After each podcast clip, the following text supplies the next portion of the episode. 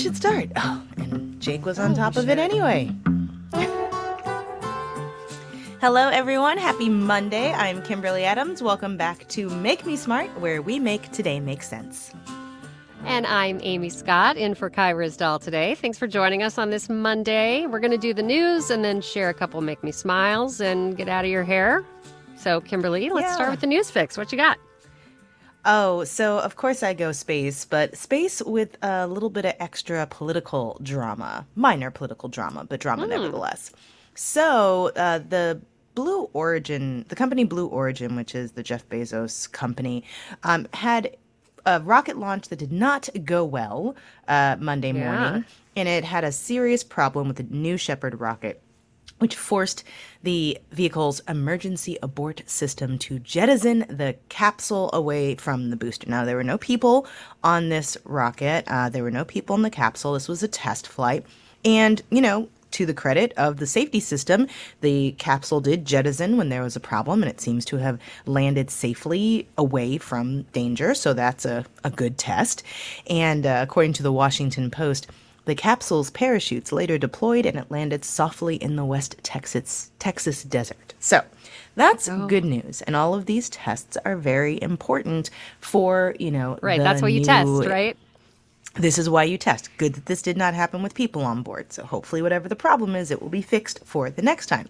But one interesting thing in the Washington Post story that I didn't even realize was happen is happening is that uh, they mentioned, you know, like halfway down the article, the mishap comes as the Federal Aviation Administration and the National Transportation Safety Board have been working to clarify who investigates space flight crashes. And last week, the agency Oh. signed an agreement detailing how they'll work together in the event of a mishap. The NTSB will lead the agency in any commercial space accident that results in a fatal or serious in- injury to anyone if there is damage to property, and then the FAA would oversee this particular accident because the capsule landed safely and the booster impacted within the designated hazard area, no injuries or public property damage. And it was fascinating to me because you know, there's so much new law and policy and regulations that are going to have to be developed to respond to our increasing activity in space. You know, we just did an, an interview that's going to be running on the tech show about, you know, Apple in their launch and their update of their new iOS and, and iPhone that they've got a new feature to do SOS um, alerts using satellite technology as well. And so there's all of these new gray areas. What belongs to what agency, or do we need new agencies? And I just thought it was fascinating. So on the show page, we have this Washington Post article talking about the accident today, but also um, this joint statement from the NTSB and the FAA about how they're going to handle uh, commercial space accidents which I thought was kind of interesting. It's like a new frontier of the last frontier, the legal, yes, the legal, The government bureaucratic version. processes. yes. Well, I assume what would if- the Federation When do? we just had NASA, it was NASA would investigate. I mean, or did yeah, this but just not really NASA's a come up? and we didn't scientific have- agency, and so NASA's a scientific agency, and we're talking about commercial. Now they're both under the Department of Commerce. Like the Department of Mm. Commerce has like a commercial space division, um, and NASA is also there, and, and all these other things live under the Department of Commerce. It, it's kind of weird, actually, um, but NASA has pretty much stepped back and said, "Look, we're doing the science stuff. You know, peop- taking people on tours of space. That's all the commercial folks. Satellites in low Earth orbit." Leave it to the commercial folks. We are focused on Mars. We are focused on the origins of the universe, leaving the rest of it to other folks. And so, I don't know. Yeah. Hmm. Yeah, that's really interesting. It's a good thing we have our Washington and should be in space expert available to translate. You mean resident All right. nerd. All right. So I wasn't going to say it that way. So I got okay. two related items. Um, one Mm-hmm. I first saw in the Wall Street Journal, but it's a study out today from the National Bureau of Economic Research. And it estimates that COVID 19 illness has reduced the U.S. labor force by about half a million people. So that would be the labor force would be about 500,000 people or 0.2% larger if it weren't for COVID.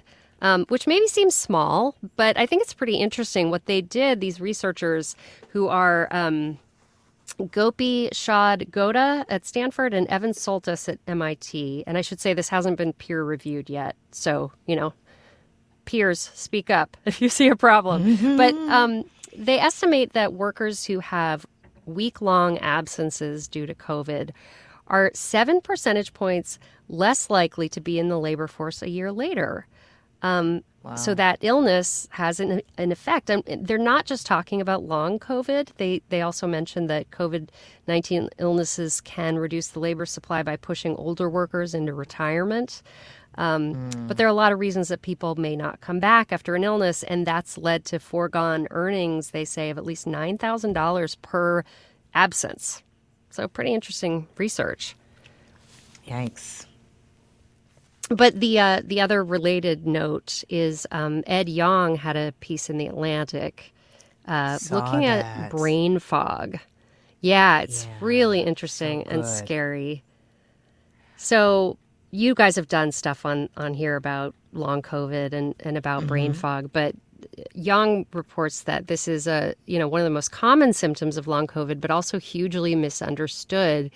Even though he explains it's a frequent symptom of a lot of other conditions, including HIV, epilepsy after seizure. Um, cancer patients undergoing chemo might experience this, and people with other chronic illnesses but it's often dismissed, even joked about. And, you know, basically the TLDR version he posted on Twitter at Ed Yong uh, 209 is his uh, Twitter handle.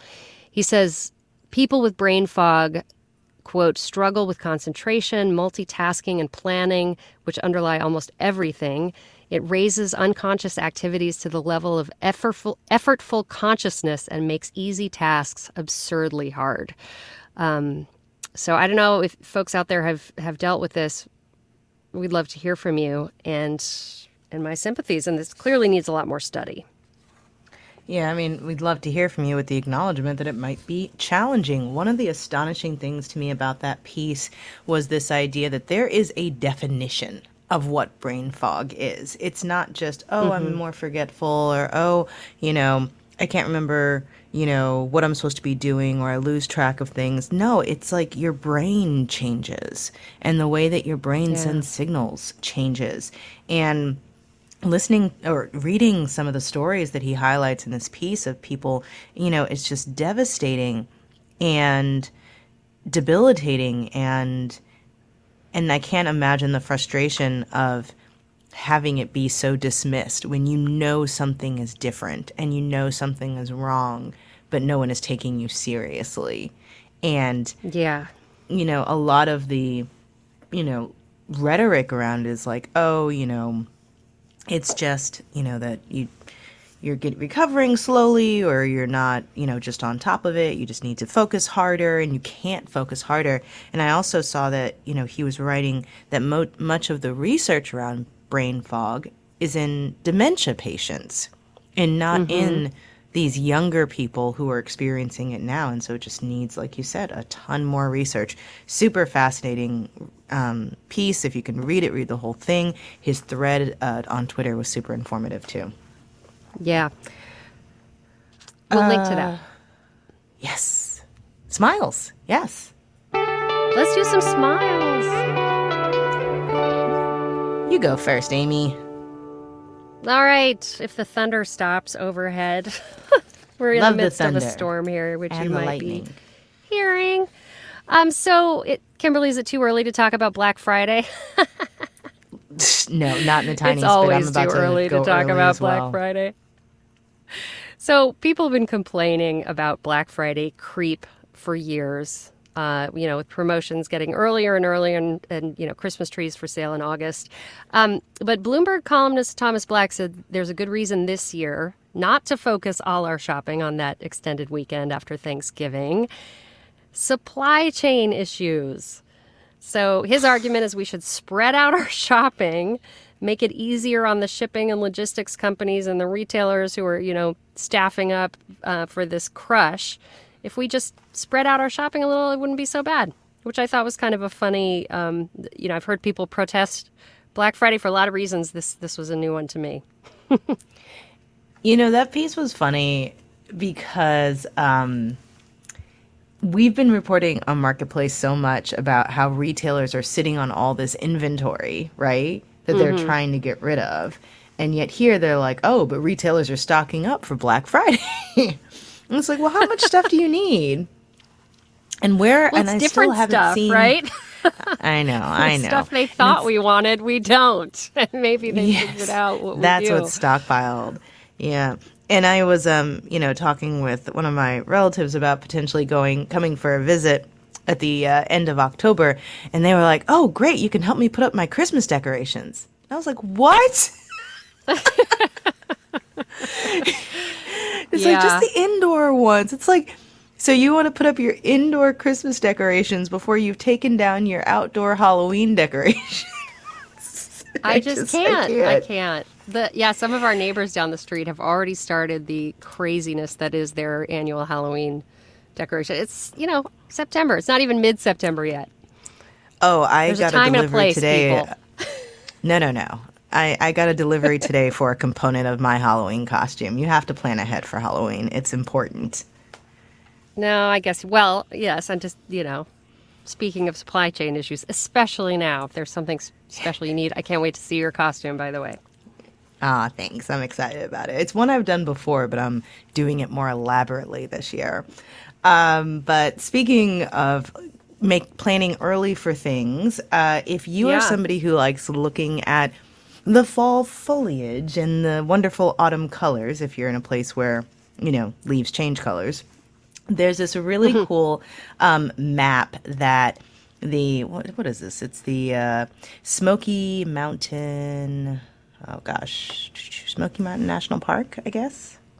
Yes, I think it's the hmm. Smoky Mountain National Park. I'm going to look at this. Um, yes, the tourism site for the Smoky Mountain region has an interactive map that basically uses a pretty advanced like algorithm to predict exactly when leaves are going to peak at different parts of the country. I'm clicking around because I'm looking at it. And you can zoom in like really close and get to a county by county level to see like what's green, what's minimal, patchy, partial, near peak, peak, or past the peak. So if you're planning your, you know, autumn tours or drives or train rides or whatever for your uh, leaf peeping, you can go to that site and check it out. And it's cool. Oh, this is great. I, and it's not just for the Smokies, right? It's all over. No, no, no. It's for the whole country. Yep. Mm-hmm. So, you so yeah, right now you see the tiniest minimal change in the northern reaches of the country. It's starting. Yeah. That's exciting. And it's always interesting when these maps start to really light up because you start to see the topography of the country revealed in the leaf changes, leaf changes, and hmm. I always think hmm. that's fun. So, yeah. yeah. if you are planning to shop early for Black Friday, if you want to give hints about your amazing Halloween costumes or tell us about your planned autumn adventures, uh, you can definitely uh, let us know. And uh, yeah, are you going to go look at the leaves anywhere, Amy? Oh, I always do, but it's often kind of like by accident when driving a kid to a distant soccer game or, you know, mm. um, going to see the in laws. But I always, yeah, I do some leaf peeping. It's my favorite time of the year.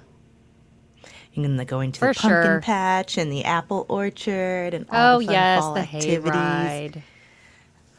Apple cider. I love I love some autumn. Okay, that's it. That's it. That's all I got for today while I wax poetic about the fall. Uh, tomorrow we're going to do some, actually, some personal finance, which we don't do a ton of on this show uh, without Kai giving the disclaimer of consult your own financial advisor. Right. Uh, we are going we to do. do we, we will, of course. Uh, a little personal finance for our Tuesday deep dive, talking about being a consumer in our current higher interest rate environment, which so many of us have spent the last couple decades in this low interest rate environment, and some people were not even born when we had higher interest rates. so, you know, yep. operating and just existing in this economy is a little different. Absolutely. And you can send us your questions and comments about that or really any topic. Our email is make me smart at marketplace.org. Or you can call and leave us a voice message. It's 508 UB Smart. You've clarified the letters U and B. the letter U, the letter B. Make Me Smart is produced by Marissa Cabrera. Today's program was engineered by Jake Cherry. Our senior producer is Bridget Bodnar, and the director of On Demand is Donna Tam. Have the kids picked out what they're wearing for Halloween yet? Oh my gosh. Probably. Oh. I should talk to them. Sorry, didn't mean to cause a parent alert.